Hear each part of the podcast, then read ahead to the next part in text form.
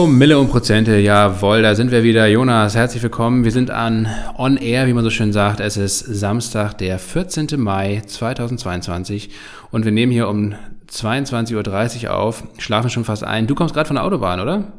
Ja, weiß nicht, es war eine lange, lange Fahrt aus der Schweiz hierher. Meine Frau ist gefahren, die komplette Strecke, weil ich ja immer noch hier kaputte oder heilende Achillessehne habe, nicht Auto fahren kann, nicht Auto fahren darf. Jo, es war, was heißt, was heißt ein harter Tag auf der Autobahn? Für mich jetzt nicht so hart, aber ja, das Wetter war durchweg super und freue mich jetzt wieder hier zu sein, freue mich, dich zu sehen, Lasse. Ja, wir haben letzte Woche ja aussetzen müssen, ähm, aber diesmal wollten wir zumindest noch mal eine kleine Folge aufnehmen und die nächsten Wochen werden ja auch ein bisschen schwierig mit der Aufnahme, aber ähm, wir kriegen das schon irgendwie hin. Was und, hast du denn im ähm, Glas? Ich habe leider gar nichts im Glas, ich habe nur Wasser, Leitungswasser im Glas hier. Das ist wirklich, ähm, ja, unserem Podcast und vor allem dem Podcast-Titel eigentlich fehlen hier die Promille. Hier fehlen tatsächlich die Promille, ja. Aber egal. Wenn ich jetzt auch noch Whisky trinken würde um die Uhrzeit, dann kann ich den Podcast gleich nicht mehr schneiden und der muss ja immerhin morgens um sechs Uhr pünktlich dann online sein. Was trinkst du denn da? Was ist denn das? Eigenurin, oder? Der schäumt schon, ganz, schäumt schon ganz ungesund, ne? So sieht das aus, ja. Nee, ist alkoholfreies Bier. Ja, okay, ja gut. Schmeckt ja ungefähr genauso, ne? Hier, aber Product Placement, Lamsbräu. Ja, wollte ich gerade sagen, das Lamsbräu hast du gerade in die Kamera gehalten. Das muss ich ganz ehrlich sagen, mag ich sehr gerne. Schön, also sowohl mit als auch ohne Alkohol. Kann man empfehlen an der Stelle. Äh, unbezahlte Werbung. So, ähm, Jonas, wir haben natürlich ein bisschen was auf dem Zettel hier. Ähm, wir sprechen wie immer ein bisschen über die Märkte. Ähm, wieder eine sehr volatile Woche, aber, und das ist die gute Nachricht, äh, Zeichen einer Bodenbildung, zumindest im kurzfristigen Zeitfenster, so die nächsten Wochen bis Anfang Mitte Juni. Positive Nachricht, Könnt, wir sind noch nicht pleite. Wir sind noch nicht pleite, ihr hoff, wir hoffen, ihr auch noch nicht. Äh, dann sprechen wir natürlich über die Disney-Zahlen, die rausgekommen sind und wir sprechen auch über Verbio. Ähm, das ist ja ein Bio-Sprit-Unternehmen, das hier einen fulminanten Kurssturz hinter sich hat, ähm, über das wir auch vor ein paar Wochen noch hier im Podcast gesprochen haben, was ja auch im Musterdepot ist und wir wollen uns mal so ein bisschen anschauen oder euch ähm, hier darlegen, woran das Ganze liegt und warum wir eigentlich auch nach wie vor an das Unternehmen glauben, davon überzeugt sind und diesen Abverkauf für übertrieben halten. Und Jonas, wir fangen natürlich an mit dem ähm, Unwichtigen, nämlich Elon Musk will ähm, die Twitter-Name doch so ein bisschen naja, pausieren, offiziell, vielleicht auch ganz absagen, das wissen wir natürlich noch nicht. Hat er sich verhoben? Was ist deine Meinung? Puh, schwer zu sagen. Also er hat ja schon mal, genau, die Weichen gelegt dafür, dass er, äh, ja genau, on hold hat er geschrieben. Ne? So, was, was, was war der vorgeschobene Grund? Es seien irgendwie immer noch über fünf Prozent Fake-Accounts auf Twitter. Habe ich nicht so ganz verstanden, muss ich sagen. Ähm, und dann hat er aber auch noch getweetet, äh, still committed to Acquisition oder so. Also, ja, ja. Wie ja, immer, also wie die, immer die Begründung, in immer der Grauphase. Also eine der Begründungen für die Übernahme war ja, dass er diese ganzen Fake-Accounts und Bots von Twitter runterholen will und dass er das alles improven möchte, verbessern möchte. Und ähm, jetzt kommt er damit, dass er ja gar nicht genau weiß anscheinend, wie viele Bots und Fake-Accounts da drauf sind oder dass die die Zahlen, die er von Twitter bekommen hat, eben nicht akkurat genug sind und dass er das bisher oder deswegen erstmal pausieren möchte. Wahrscheinlich oder wahrscheinlich entweder will er einfach nur den Preis drücken. Mit dem Tweet hat er ja allein schon erreicht, dass die Aktie zwischenzeitlich über fünfundzwanzig Prozent abgestürzt ist. Oh, ein bisschen günstig was mit einsammeln. Ja, zumindest mal zehn Prozent im Minus geschlossen hat zum Vortagesschlusskurs und äh, andererseits, äh, ich meine, auch Tesla, Ähm, auch die Tesla-Aktie ist ja in den letzten Wochen ganz gut unter die Räder gekommen und wir haben ja in einem der letzten Folgen schon ein bisschen erklärt oder versucht zu erklären. Vorletzte Folge, ne? Vorletzte Folge, glaube ich, äh, genau, die letzte gemeinsame Folge, hundertfünfzehn, ähm, dass eben seine Finanzierung ja auch unter anderem darauf beruht, dass ähm, die ganzen Kredite, da, die er sich da gezogen hat, eben auch mit Tesla-Aktien teilweise besichert sind. Und wenn der Kurs immer weiter fällt, dann ähm, könnten die Banken da auf jeden Fall nachverhandeln oder noch mehr Sicherheiten fordern. Ja, ganz große Erinnerung, ganz entscheidende Marke. Gut, die ist noch ein bisschen weit weg, ne? fünfhunderteinundvierzig Dollar. Aber da müsste er, wenn ich mich recht erinnere, zwei Komma fünf äh, Milliarden Dollar äh, Margin Call wäre dann, wo er nochmal die nochmal zusätzliche Sicherheiten ähm, nachschießen müsste. Klar, zugegebenermaßen fünfhunderteinundvierzig Dollar, hatten wir auch vorletzte Folge schon gesagt, ist gut weit weg, aber als die Aktie da zwischenzeitlich wieder bei sechshundertsechzig Dollar war, da hat wahrscheinlich auch äh, Elon Musk vielleicht ein bisschen geschwitzt. Vielleicht, weiß ich nicht. Ist auch vielleicht ein bisschen ja, viel Schadenfreude, die hier mitklingt bei uns, ne? Also ich meine. Ja, also ich, ja, wie gesagt, wir, ihr kennt ja unsere Meinung dazu. Die Meinung ist, glaube ich, auch, da stehen wir auch gar nicht mit alleine da. Ich glaube, viele Leute haben ja ihre Meinung kundgetan, dass dieses ganze Twitter-Übernahme-Ding äh, nicht sonderlich cool ist. Zumindest für alle anderen Beteiligten, für Musk selbst wahrscheinlich schon irgendwie. Mal gucken, wie er damit durchkommt. Ich wundere mich ja auch, dass die Börsenaufsicht, die S E C, da irgendwie nicht schon mal vernünftig eingeschritten ist. Wobei mittlerweile Musk hat sich ja eigentlich schon so viele Fehlleistungen da rausgenommen in den letzten Jahren ähm, über Twitter und die Märkte nach seinen Gutdünken irgendwie hin und her geschoben. Ja, und selbst die Strafen, die er gezahlt hat oder zahlen musste, da, da kümmert ihn ja nicht groß. Also von daher, die S E C ist da anscheinend auch recht machtlos. Aber das, was er da auf jeden Fall betreibt, also in aller Öffentlichkeit da ähm, irgendwelche, ja, irgendwelche Sachen raushauen, ähm, ohne die Aktionäre vorab richtig vernünftig zu informieren und so. Und das hat ja auch echt alles krasse Auswirkungen auf den Kurs. Also von daher, äh, ja, ähm, wie man Musk kennt, alles ein bisschen daneben, wie ich finde. Und ich bleib dabei. Also für mich, wir hatten ja auch in der Community hier beim Discord, äh, hatten einige Leute, ich glaube Tim, glaube ich, war es, gefragt, ob man jetzt bei Twitter aktiv werden sollte. Ich persönlich werde auf gar keinen Fall irgendwelche Aktien kaufen. Ähm, das Ganze, da kann man eigentlich auch Lotto spielen, ne? Also die Aktie ist, hängt quasi einzig und allein am, am Rumgetwitter von, von Musk und an seinen äh, kann man jetzt auch Luna kaufen? Ja, genau, da kann man jetzt Luna kaufen, das ist ja gleich das nächste Thema. Ein bisschen Kryptowinter, ein bisschen abfeiern. Aber auf jeden Fall kein solides Investment in meinen Augen. Zumindest nicht ähm, unter den aktuellen Voraussetzungen, dass diese Übernahme mehr als unklar ist und wie das da Ganze weitergeht. Aber ja, Jonas, gutes Stichwort. Kryptomarkt ist ja auch echt hart unter die Räder gekommen. Die ganzen letzten Wochen und Monate waren ja schon recht schwach. Und jetzt gab es so eine Art Kernschmelz. Wir wollen da jetzt nicht im Detail drauf eingehen. Das ist ja auch sehr technisch, sehr kom- kompliziert zumindest. Nicht komplex, aber sehr kompliziert. Auf jeden Fall diesen Stablecoin, den Luna, den Terra Luna da zu erklären. Aber auf jeden Fall hat das ganze Ding, das war ja innerhalb, immer, immerhin einer der Top zehn ähm, ähm, Währung oder, oder Kryptowährung, ne? Der Luna Coin und nicht der, der, der Stablecoin, TerraUSD, der daran gekoppelt ist. Aber Terra U S T, Luna war ja auf jeden U S T. Fall U S T. Aber U S D ist das Kürzel, ne? Das ist ein bisschen äh, irreführend.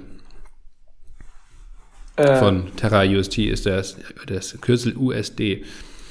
Ja, deswegen. Sicher? Nee, nee, der ist ja. U S D. Nee, nee, U S T, definitiv. Ja, gut, okay. Oder? Der also U- auf jeden Fall. Ach, nee, der, ja, ja, der nennt sich U S D Stable. Ja, weil er an Dollar gebunden ist. Nee, aber genau. Heißt U S T und da ist auch so eine äh, U S-amerikanische Flagge hinter. Aber äh, wie, wie gesagt, technisch durchdringe ich das auch nicht, was da passiert. Es ist auf jeden Fall eine sogenannte Governance-Attacke auf das äh, Luna, auf das Terra-Netzwerk ähm, erfolgt. Um, und insofern natürlich entscheidend, weil wenn man dann ähm, da auf, auf, aufs Governance geht, dann kannst du ja auch im Grunde alles ändern im, im, im Netzwerk. Und deswegen ähm, haben die haben die Validierer ähm, die Blockchain bei einem bestimmten bei einem bestimmten Block angehalten vorerst. Ähm, auf jeden Fall sind sind sind sind alle Token und alle Stablecoins rund rund um Luna äh, ja erstmal auf komplett Eis gelegt und äh, ja, es ist auch nicht sicher, ob das wie und ob das weitergeht und ja, also die viele Leute können wohl mit einem Totalverlust rechnen. Ich selber hatte auch zehn, ich habe immer noch zehn ähm, zehn Luna. Um, ja, ich glaube, ich hatte die zu einem Kurs irgendwie von vierzig Dollar oder so, fünfundvierzig Dollar gekauft. Also war jetzt keine Riesenposition, aber ich hätte jetzt natürlich auch lieber vierhundertfünfzig Dollar oder zumindest zweihundert Dollar noch als äh, so gut wie gar nichts. Zwischendurch ähm, war der Kurs dann bei null Komma null null null null vier oder so. Dann ist dann ist er nochmal fantastisch gestiegen. Irgendwie äh, vor, warte mal, vor, wann war das? Gestern Morgen? Auf fünf Dollar oder so. Ja, nochmal. Heute Morgen. Nee, nicht auf fünf Dollar. Nee, nee, nee, auf null Komma null null null sechs oder so. Aber auf jeden Fall irgendwie habe ich geguckt, äh, vierundzwanzig Stunden, achttausendsiebenhundert Prozent im Plus. Gut, da unten hätte man mal kaufen müssen. Auf Binance hätte man es handeln können gegen Binance äh, Dollar. Ich hatte dann irgendwann mal zwischendurch nur aus Spaß, ne, habe mir irgendwie jetzt jetzt mal, also wirklich für so einen Pipifax-Betrag, ich glaube, ich habe jetzt also vierzig Dollar reingepackt und habe zu dem Kurs für, wie gesagt, ich jetzt schon wieder ein bisschen her, habe da irgendwie hundertzweiunddreißigtausend Luna jetzt. Mein, mein Schwager hat gleich, hat nochmal ein bisschen mehr reingehauen, hat jetzt irgendwie gerade siebenhunderttausend Luna auf der Uhr. Also wenn der Kurs auf den Dollar geht, freuen wir uns richtig, aber äh, es ist extrem unwahrscheinlich. Eigentlich kann ich nur davon abraten. Ähm, ja, das war, wie gesagt, die fünfundvierzig Dollar kann ich auch gleich abschreiben, aber was soll's. Find, find, find Spaß. Ja, ja, bitte auf jeden Fall. Auf jeden Fall, dass dieser Stablecoin, also das ist ja der TerraUSD, der da dranhängt, und Stablecoin, ähm, wie der Name schon sagt, soll ja eigentlich stabil, ein stabiles Tauschverhältnis haben, in dem Fall zum Dollar, immer ein Dollar, ähm, ein, ein TerraUSD. Und der war aber eben auch an den Terra Luna Coin, an den zweiten Coin in diesem Ökosystem gekoppelt. Und ähm, ja, der Stablecoin kam massiv unter Druck. Das hat auch dazu geführt, dass halt immer mehr ähm, Terra Luna Coins äh, gemintet wurden, also herausgegeben wurden, und eine Hyperinflation eigentlich mehr oder weniger innerhalb von wenigen Tagen stattgefunden hat. Ne? Also der, der Preisverfall bei Luna ist ja primär damit im Zusammenhang, ähm, dass einfach unf- das Angebot an diesen Coins sich exorbitant gesteigert hat. Ja. Und dementsprechend die Inflation dann dazu geführt hat, dass das Ding ja mehr oder weniger eigentlich hundert Prozent Wertverfall hatte innerhalb von wenigen Tagen. Ja. Und das Ganze hat natürlich auch dazu geführt, dass äh, das Vertrauen in Kryptowährung insgesamt äh, oder die Stimmung am Kryptomarkt nicht unbedingt gestiegen ist. Und äh, mal schauen, der, der Bitcoin oder generell viele Kryptowährungen haben sich jetzt zum Wochenausgang so ein bisschen stabilisiert.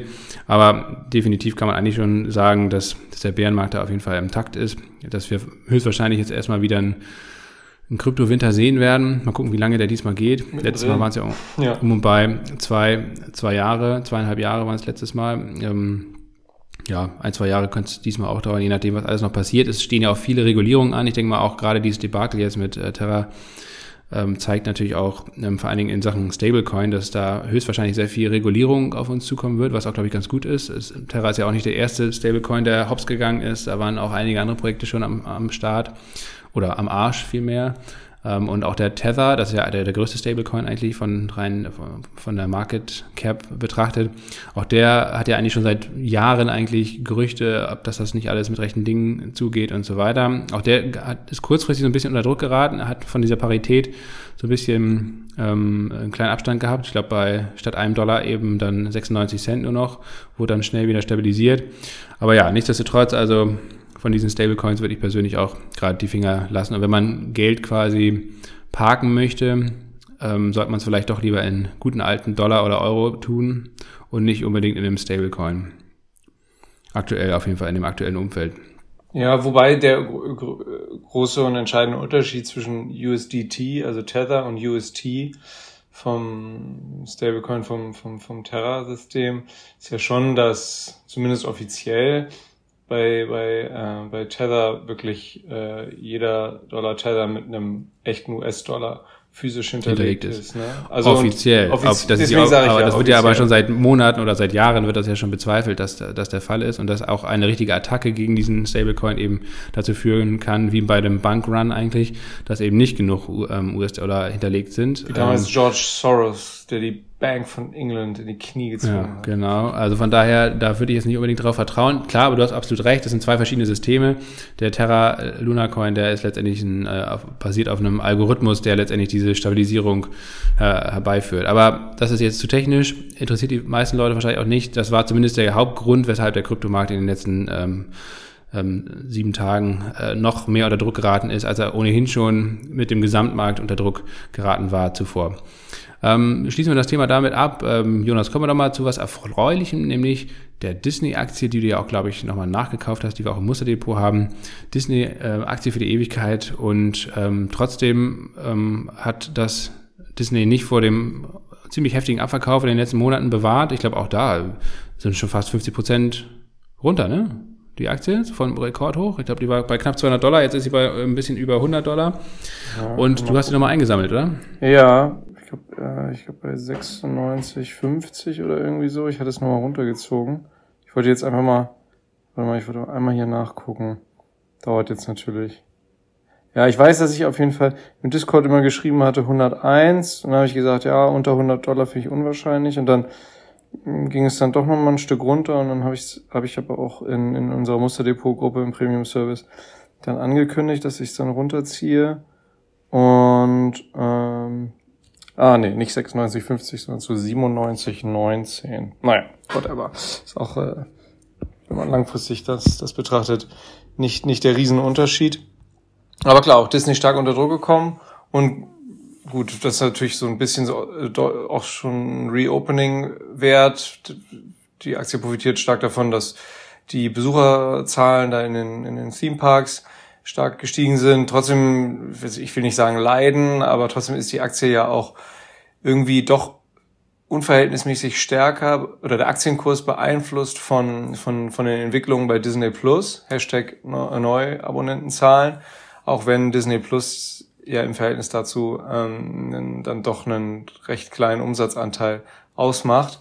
Aber wir handeln ja immer sozusagen Stories und in der Zukunft und deswegen ist ja die Aktie da von Disney seit längerem äh, durchaus immer wieder von Disney, äh, von den Entwicklungen bei Disney Plus beeinflusst. Disney Plus hat sich da eben da auch besser geschlagen als zum Beispiel Netflix, zuletzt zumindest. Und ähm, ja, deswegen habe ich gedacht, komm, ist das gerade langfristig betrachtet, da bei siebenundneunzig neunzehn, habe ich offensichtlich gedacht, dass das eine gute Marke ist, ähm, so, solch eine Aktie für die Ewigkeit einfach aufzustocken. Ja, zumal das ja auch fast schon auf dem Corona-Tief jetzt angelangt ist. Also ich glaube auch ähm, eine Disney. Das heißt natürlich nie, dass die Aktie jetzt nicht doch noch mal im Verlauf des Jahres noch mal ein bisschen tiefer geht. Ähm, da kommen wir auch gleich noch mal drauf zu sprechen, auf die äh, Gesamtmarktsituation. Aber ja, ich glaube, zu dem jetzigen Niveau, wenn man sich eine Disney-Aktie mal ins Depot legen wollte und das bisher nicht getan hat, und ähm, ja, dann erstmal Glückwunsch dazu. Ähm, und jetzt kann man auf jeden Fall günstig oder vermeintlich günstig, das weiß man ja immer im ersten Nachhinein, aber aus unserer Sicht dann doch schon auch fundamental, die Bewertung spricht ja für sich eigentlich, dass man da Disney, glaube ich, ganz gut mal ins Depot packen kann. Und ähm, das Unternehmen ist ja nach wie vor wirklich sehr schön breit diversifiziert. Das kann man ja auf jeden Fall sagen, anders als Netflix zum Beispiel. Wobei auch Netflix auf dem Niveau, wie es aktuell ist, ja, sicherlich für ein, für ein Investment meines Erachtens auch wieder in Frage kommt. Ja, die hatte ich auch zu hundertneunundsiebzig vierzig, meine ich. Auf jeden Fall hundertneunundsiebzig ist die richtige Zahl vor dem Komma. Ähm... gekauft. Wir hatten die ja, wir waren ja im Musterdepot zu vierhundertdreißig Euro ausgestoppt worden, meine ich. Ähm, und ja genau, dann sind wir zu hundertneunundsiebzig Komma vierzig Euro wieder rein. Bei Netflix bin ich wirklich trotzdem der Meinung, ähm, dass dass man das äh, relativ eng absichern äh, sollte. Also da kann ich mir, da, da befürchte ich tatsächlich, dass dass wir da von dem Niveau durchaus nochmal zwanzig Prozent runtergehen können. Deswegen würde ich das nochmal nochmal viel enger beobachten und den Stop-Loss da ziemlich eng platzieren. Aber ähm, geht jetzt hier vielleicht auch zu ins Detail. Andererseits ähm, ist, glaube ich, Netflix schon irgendwie so ein Einzelwert, der dann bei doch nicht wenigen ähm, Retail-Anlegerinnen und Anlegern, also äh, Kleinanlegerinnen und Anlegern, wie wir es sind, irgendwie dann doch auf dem Schirm ist oder sogar im Depot ist, ne? Ist irgendwie so eine, so ein bisschen so, so eine Publikumsaktie, obwohl der Aktienkurs relativ hoch ist. Ja, wobei mittlerweile, wie gesagt, nicht mehr, ne? Also echt um fünfundsiebzig Prozent ähm, seit November gefallen. Also auf dem niedrigsten Stand seit äh, zwanzig neunzehn, also weit auch vor der Pandemie. Auch ohne ähm, Aktiensplit. Ich gebe dir auch ohne Aktiensplit. Ich gebe dir aber recht. Ähm, Netflix und generell, glaube ich, viele Tech-Aktien, und das ist vielleicht so ein bisschen der Schwung zum Gesamtmarktgeschehen, ähm, werden jetzt, glaube ich, sind absolut massiv überverkauft. Ähm, und es war eigentlich nur eine Frage der Zeit, bis jetzt vielleicht ein Bounce kommt. Ob der Bounce jetzt wirklich kommt, wissen wir natürlich noch nicht. Aber es mehren sich auf, die, auf jeden Fall die Anzeichen, dass das jetzt wirklich mal gelingt. Wir haben am Donnerstag die Tiefs gesehen in den U S-Indizes. Ähm, da ging es echt nochmal auf, auf richtig niedrige Niveaus runter.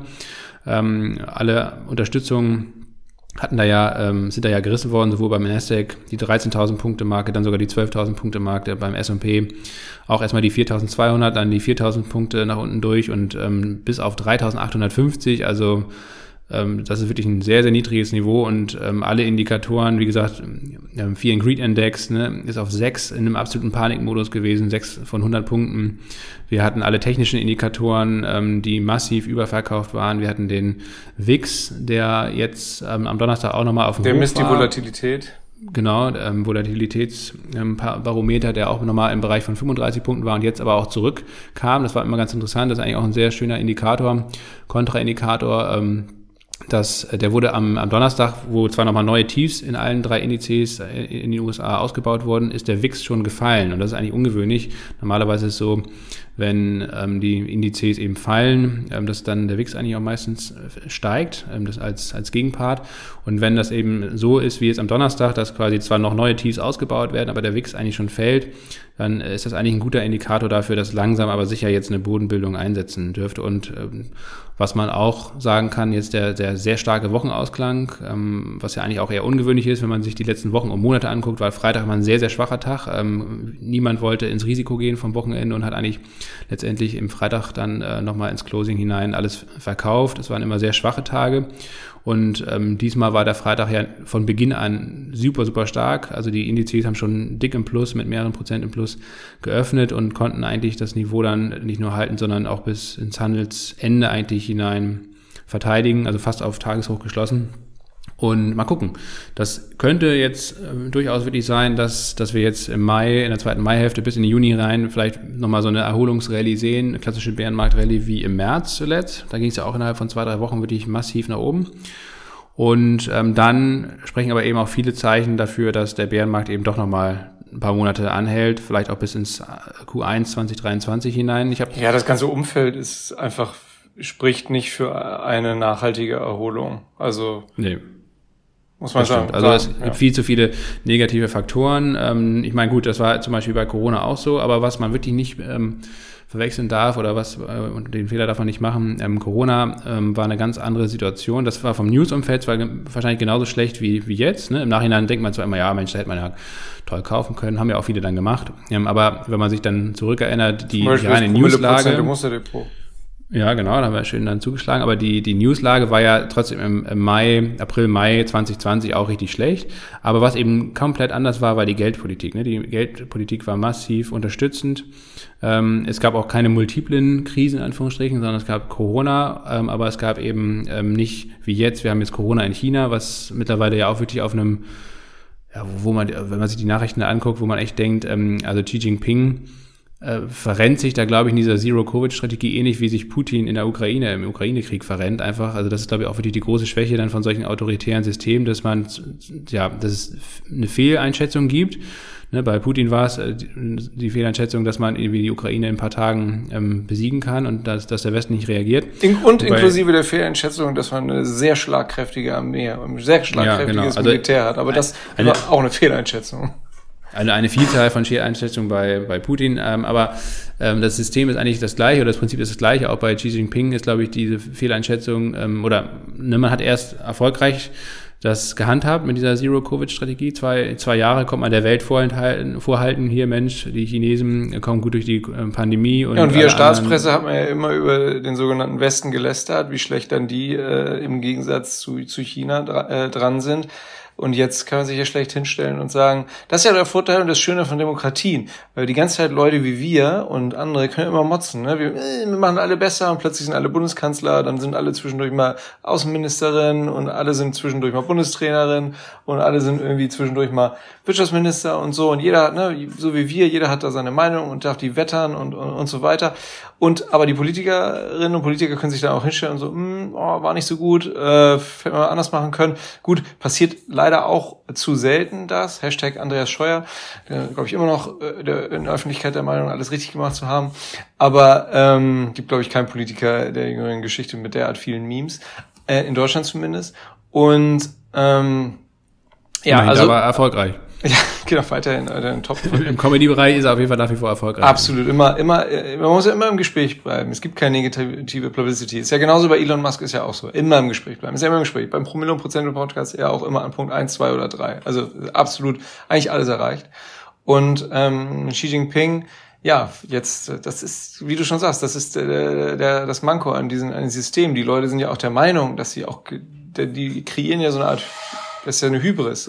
Die können sich jetzt einfach nicht mehr zurückstellen. Die können jetzt nicht sagen, ja, war ein Fehler. Weil die stellen sich ja immer als makellos und fehlerlos hin. Ja, also das, was da in China passiert, das ist wirklich, also für die Menschen, die da, keine Ahnung, äh, verbluten, verhungern. Das muss ich mir vorstellen, in Shanghai. Äh, da, da fällt einem nichts dazu ein. Also, da, ja, also da fällt einem wirklich nichts mehr zu ein. Wirklich Erstens, nicht. Ähm, aber es ist halt auch eine krasse Abkehr von, von der chinesischen Politik der letzten Jahrzehnte, die ja wirklich sehr erfolgreich war. Das kann man ja nicht anders sagen. Also sie war sicherlich nicht im Sinne des Westens und, und, und demokratisch schon gar nicht und so, aber sie war wirklich sehr, sehr erfolgreich und, und sie hat große Errungenschaften hervorgebracht. Ähm, vor allen Dingen natürlich auch, auch wirtschaftlicher Natur. Und es stand immer ähm, nicht zur Debatte, oder die K P war immer der Meinung, ähm, Im, im Falle von auch politischen Krisen, die, die Ökonomie hat eigentlich Vorrang oder die wirtschaftliche Entwicklung des Landes, der Wohlstand und so weiter. Und das scheint jetzt eigentlich nicht mehr zu gelten, sondern es scheint jetzt wirklich zu gelten, die Meinung von Xi Jinping oder das auch das Ansehen, ähm, das Gesicht von Xi Jinping muss bewahrt sein und, und diese Zero-Covid-Strategie wird ja nun mal mit ihm verknüpft, ganz, ganz eng. Dafür müssen und, hunderte Millionen Menschen leiden, ey, das ist so eine Katastrophe, ein Verrückter. Ja. Ja, einerseits das, ähm, aber ähm, es hat ja auch krasse Auswirkungen auch, ähm, auch auf, auf das ganze Land, auf die, auf die ganze Wirtschaft in China ähm, und letztendlich natürlich auch auf die ganze Welt. Also wenn man sich anschaut, ne, wie die Lieferketten da jetzt in Bedrängnis geraten und, und alles mögliche andere auch. Also das ist, glaube ich, alles tatsächlich nicht eingepreist. Ich glaube, wie gesagt, rein wirtschaftlich betrachtet jetzt ähm, ist der, der Russland-Ukraine-Krieg, glaube ich, bei weitem nicht so gefährlich für die für die Weltwirtschaft wie das, was gerade in China passiert. Und ich glaube auch nicht, dass das ehrlich gesagt noch wirklich vernünftig eingepreist ist. Ich glaube, die Folgen werden wahrscheinlich gravierender, als wir uns das jetzt bisher noch so vorstellen. Und viele Chinesinnen ähm, und Chinesen werden garantiert aufgrund der äh, Situation auch, ähm, da wird garantiert das Vertrauen in die in die Regierung, in die K P äh, zumindest bröckeln, wenn nicht gerade erodieren. Genau, und die Stabilität Chinas damit natürlich auch. Also von daher mal gucken. China der, letztlich der große Verlierer der Pandemie, ne?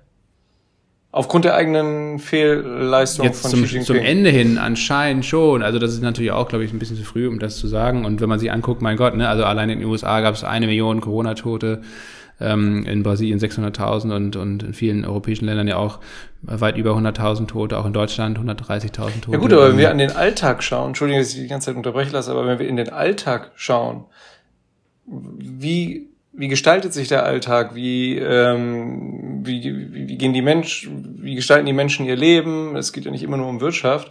Ähm, da muss man doch einfach sagen, sorry, wenn man da jetzt nach China guckt, dann das sorry, da habe ich hier das große L auf der Stirn, kann ich da da in die Richtung nur zeigen. Loser. Ja, also auf jeden Fall ist es äh, eine vollkommen falsche und fehlgeleitete Politik, ähm, zu glauben, dass man quasi mit diesen ganzen Maßnahmen äh, dieses Virus besiegen kann und und auch quasi wirklich äh, das das Virus quasi ausmerzen kann. Also das Virus wird halt weiterhin bestehen und und wir müssen halt lernen, damit zu leben und und die Maßnahmen so ergreifen, dass es eben trotz Infektionen zu keinen großen äh, Todesraten kommt und und zu keinem Zusammenbruch des Gesundheitswesens. Das muss das Ziel sein. Ähm, und das hat der Westen jetzt mittlerweile ganz gut im Griff, glaube ich zumindest. Mal gucken, ob das dann im Winter auch immer noch so ist.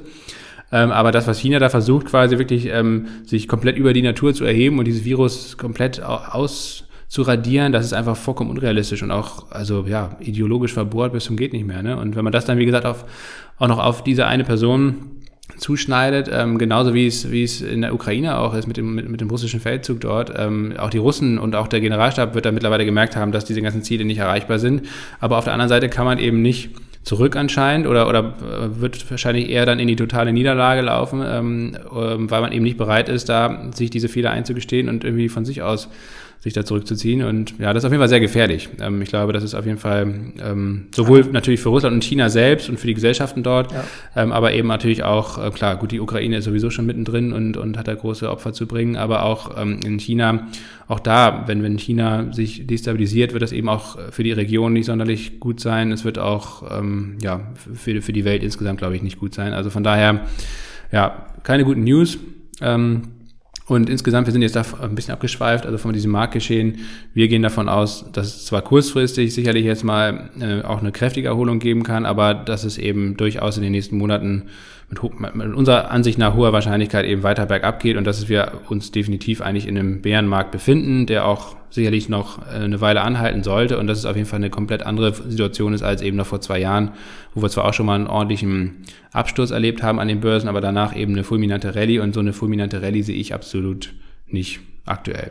Nee, nee, richtig. richtig. Und ähm, das, was wir ja vor einigen Jahren hatten, Lasse, du weißt es sicherlich ganz genau, wann unser guter, alter Bekannter Mario Draghi ähm, gesagt hat, whatever it takes. Vielleicht kannst du ganz kurz nochmal die, vielleicht so ein bisschen den, den Zeitraum und ähm, kurz die, die Hintergründe einmal kurz skizzieren. Das, das kriegst du besser hin als ich. Whatever it takes. Bin ich hundert Prozent, also ich, ich bin mir ziemlich sicher, dass es zweitausendzwölf gewesen ist. Ich bin nicht hundert Prozent sicher, ähm, also nagelt mich nicht drauf fest.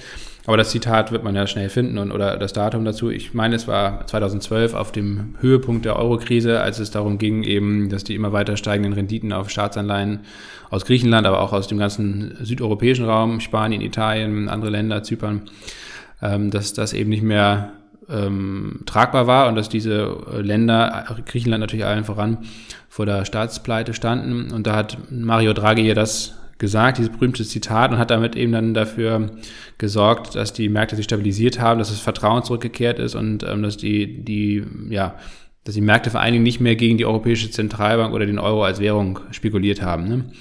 Und ähm, ja, ich weiß nicht, worauf du hinaus willst mit Mario Draghi. Das sage ich dir jetzt, ähm, weil wir jetzt ja seit vielen, vielen Jahren erleben, dass im Grunde ja auch die Fed oder whatever it takes für ähm, für die Unterstützung der Wirtschaft eben ist, ne, und für einen ähm, prosperierenden Arbeitsmarkt ist, was letztlich auch den Aktienmarkt wunderbar unterstützt hat und natürlich auch die Immobilienpreisentwicklung extrem ähm, befeuert hat, so wie viele andere Bereiche oder oder oder, oder Assetklassen. Vermögenspreisinflation haben wir ja massiv gesehen.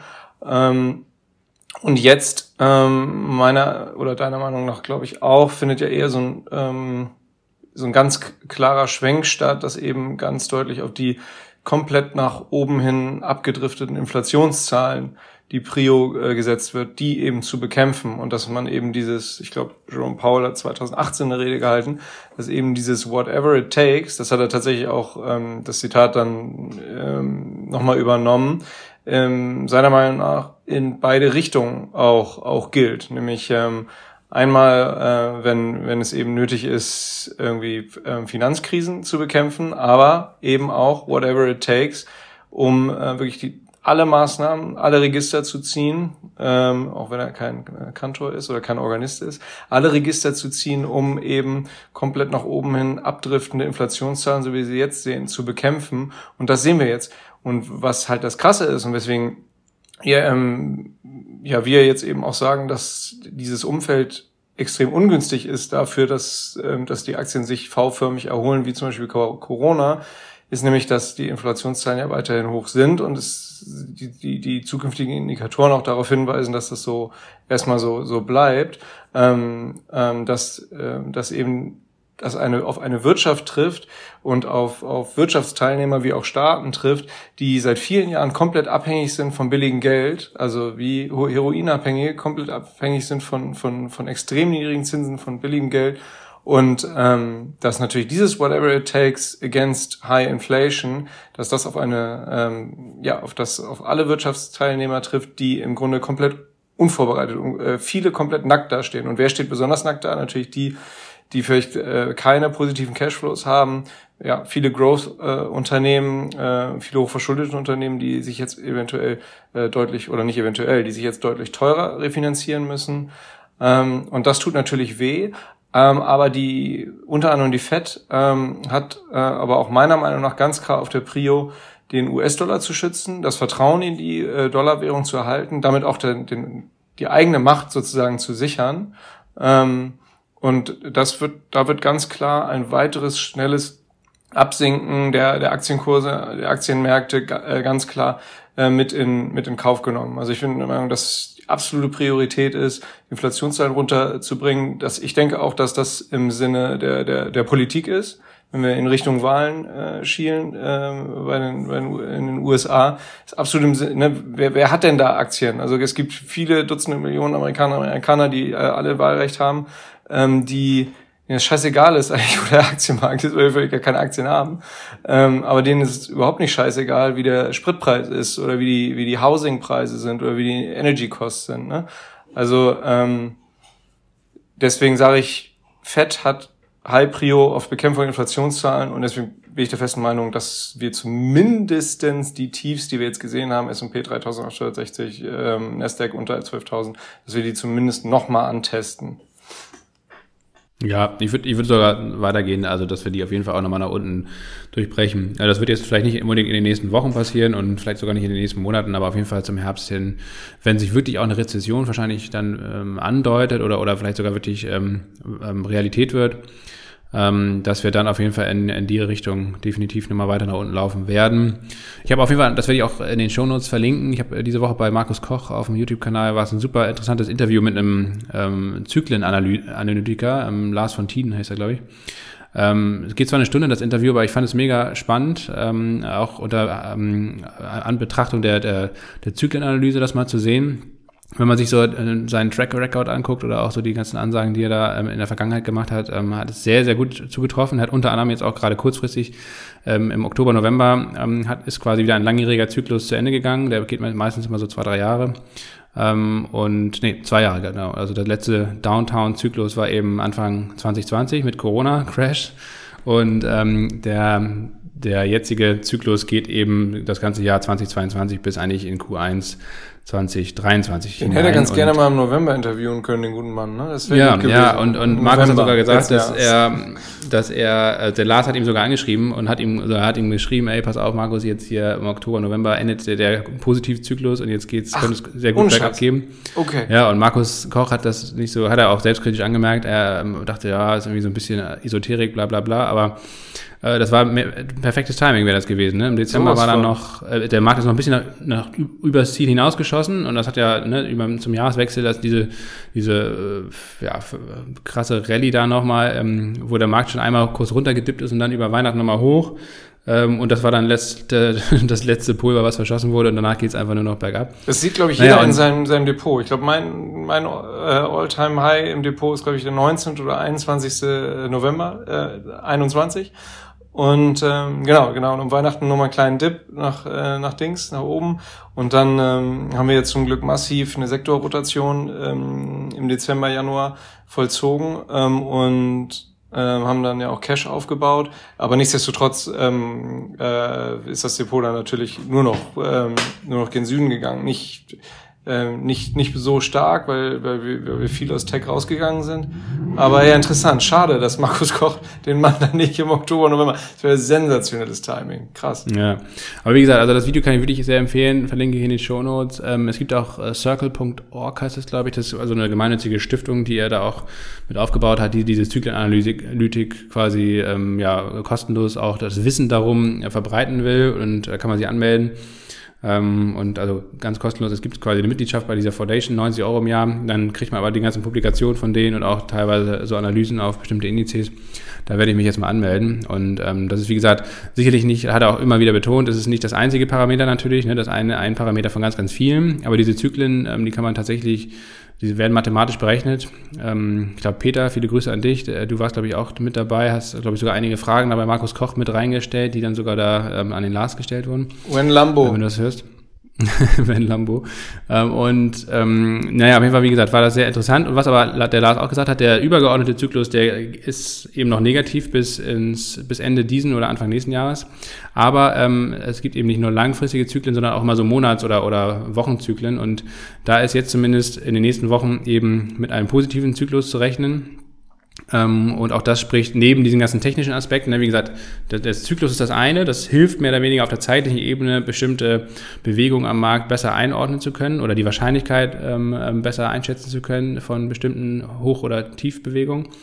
Ähm, und dann müssen wir natürlich aber trotzdem noch viele andere Parameter hinzusetzen. Und in dem Fall habe ich ja eben alle schon erwähnt, ne? Also die ganzen technischen Indikatoren, massiv überverkauft, vielen Greed-Index auf super niedrigem Niveau, ganz, ganz niedrige Liquidität am Markt, so niedrig wie im, im Corona-Tief zwanzig zwanzig nicht mehr. Also viele, viele Indikatoren deuten eben auf einer, auf einer sehr überverkauften Situation hin. Und äh, zusätzlich mit diesem positiven ähm, Wochenzyklus, der jetzt eben ähm, die nächsten zwei, drei Wochen oder bis in Juni hinein eben einen positiven Zyklus anzeigt, könnte ich, glaube ich, mir sehr gut vorstellen, dass wir jetzt einen kräftigen Bounce sehen und ähm, ja, wenn man dann, wie gesagt, gerade die, die, wir haben jetzt am Freitag gesehen, zum Beispiel so sehr Limited, irgendwie fünfundzwanzig Prozent im Plus oder Twilio fünfzehn Prozent im Plus und also viele, auch äh, Robinhood zum Beispiel, da gab es ja auch noch eine, ähm, eine positive Nachricht, dass der ähm, Bankman-Fried, der Gründer von F T X, da mit einsteigt und so weiter. Also viele Werte, die jetzt in den letzten Wochen oder eigentlich schon Monaten, anderthalb Jahren äh, massiv verprügelt wurden und irgendwie achtzig, neunzig Prozent an Wert verloren haben, diese ganzen Hyper-Tech-Großwerte, die haben jetzt am stärksten gebounced ähm, und ähm, man kann da sicherlich auf einen, auf einen kleinen Bounce jetzt noch weiter spekulieren, dann muss man aber, das sollte, wenn man das macht, dann sollte man auf jeden Fall sehr, sehr schnell wieder rausgehen und die Gewinne realisieren und Stopp nachziehen, ähm, weil das ist definitiv nicht nachhaltig, also das, danach wird es dann weiter in die Abwärtsrichtung gehen, davon bin ich absolut überzeugt. Ne? Also wie bei gesagt, mir ist es Netflix nicht wirklich ganz eng. Äh, genau. Das, das ist Netflix ja wäre für mich auch so ein Bounce-Wert. Netflix so ein genau. Bounce-Wert. Muss ich Netflix Bounce-Wert. Spätestens jetzt. Genau, zwanzig, fünfundzwanzig Prozent vielleicht, wenn es gut läuft, mitnehmen und dann ähm, dann raus und ähm, genau, so werden wir es jetzt vielleicht auch äh, in Sachen Optionsscheinkompass, glaube ich, machen. Da sind wir leider, da haben wir ja schon Da sind wir schon ganz gut im Feuer. Da werden wir jetzt, äh, glaube ich, eher den Bounce nutzen, um bestehende Positionen mal abzubauen. Und uns dann vielleicht auch wieder auf der Short-Seite zu positionieren, Anfang, Mitte Juni, je nachdem, was dann so am Markt passiert. Ähm, Jonas, last but not least, Verbio, glaube ich, können wir noch besprechen. Und dann ist hier auch Feierabend, ne? Wa? Ja, Vereinigte Bioenergie. Den Namen ist, äh, ja, ist den Leuten wahrscheinlich irgendwie beim Spazierengehen oder auf der Toilette oder unter der Dusche eingefallen. Vereinigte Bioenergie, aber Verbio klingt irgendwie. Wir hatten Verbio ähm, im Podcast und zwar, wann war das denn? Folge hundertacht, glaube ich. Ja, genau. Folge hundertacht haben wir es mal ausführlich be- be- beleuchtet. Ähm, ist auch bei uns im Musterdepot seit Februar. Ist eigentlich auch in der Zeit sehr, sehr gut gelaufen. Ähm, war ein sehr, sehr guter Einstieg. Naja, und dann kam Svenja Schulze und äh, wer war es noch? Ähm, gut, wir müssen dazu sagen, die Aktie ist sehr gut gelaufen und ist jetzt unter Druck gekommen, genau dank äh, dank der Politik. Zum Glück haben politische Börsen kurze Beine. Das werden wir, natürlich werden wir das auch bei Verbio sehen, da lege ich mich fest. Und äh, Verbio an sich ist fantastisch aufgestellt. Also letztes Jahr Rekordumsätze und auch dieses Jahr läuft bombastisch. Und ähm, Verbio wird, äh, aber vielleicht sagst du das kurz, dass er die die die die Seitenhiebe Richtung Richtung Politik, Richtung Svenja Schulze und noch äh, jemand anders war es. Sind eigentlich Verbio gut gelungen, auch, finde ich. Ähm, Presse, Lemke, Presse das Umweltministerium. Ja. ja, genau. Also vielleicht, wie gesagt, Verbio macht Bioethanol. Wer das genau wissen will, hört sich Nummer hundertacht, Folge hundertacht an. Da haben wir es ausführlich vorgestellt. Ähm, naja, und dann kamen, wie gesagt, beide ähm, über die, um die Ecke und, und letztendlich im Kern haben sie natürlich recht. Ähm, es geht natürlich um die Diskussion und die ist ja auch schon, keine Ahnung, ewig alt. Ähm, ja, auch völlig ähm, blöder Spruch da. Teller, Teller, stand, lieber, Teller statt Tank. Ja, lieber Tank leer als Teller leer.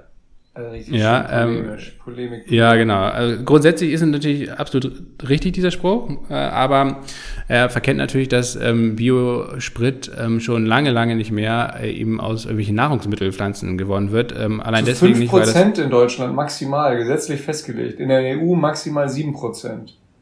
Genau. Hat sogar Svenja Schulze, als sie damals noch, ähm, was war sie da?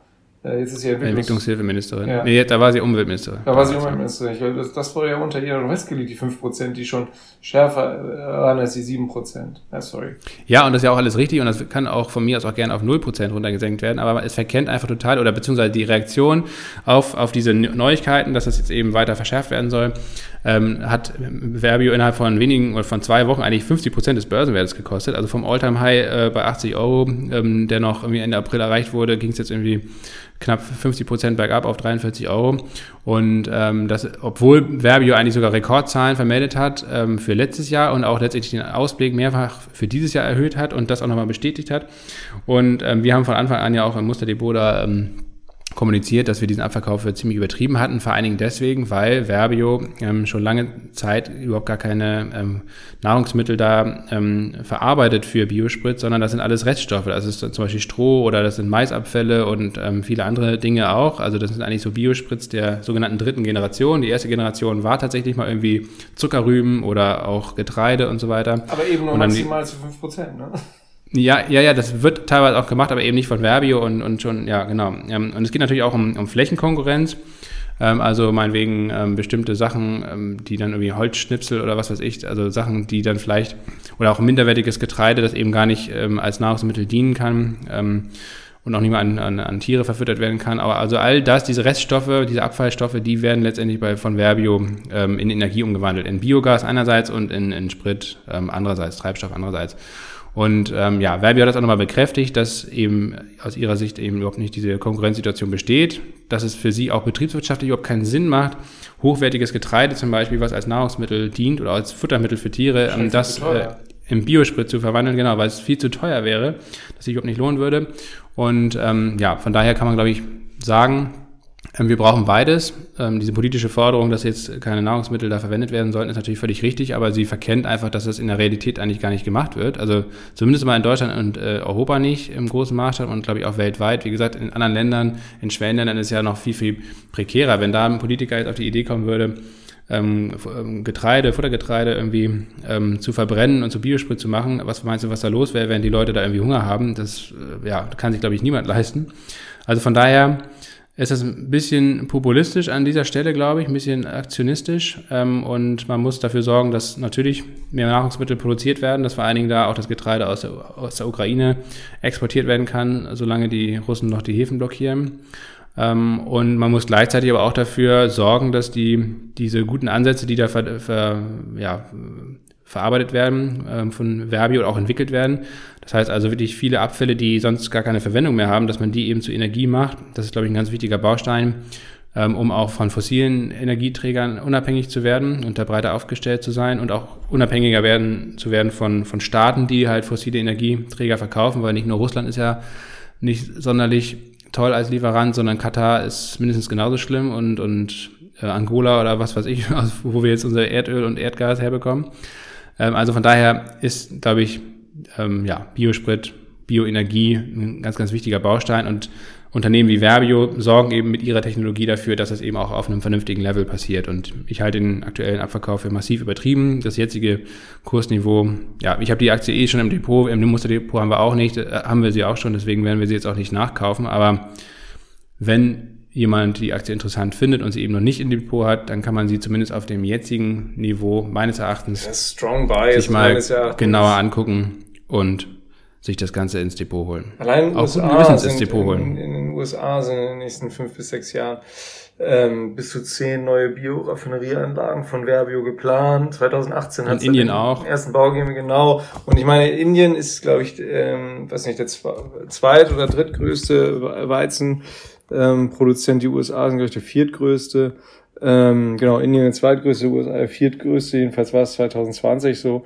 Ähm, gut, zwischen Indien und U S A ist schon noch mal ein bisschen Abstand. Die U S A irgendwie zwanzig zwanzig, keine Ahnung, mit knapp fünfzig Millionen Tonnen und die Inder mit hundertacht Millionen Tonnen in zwanzig zwanzig. Aber äh, sieht man ja auch anscheinend, ähm, ja, da fallen bei solchen Geschichten natürlich auch Getreidereste oder, oder landwirtschaftliche Abfälle ab.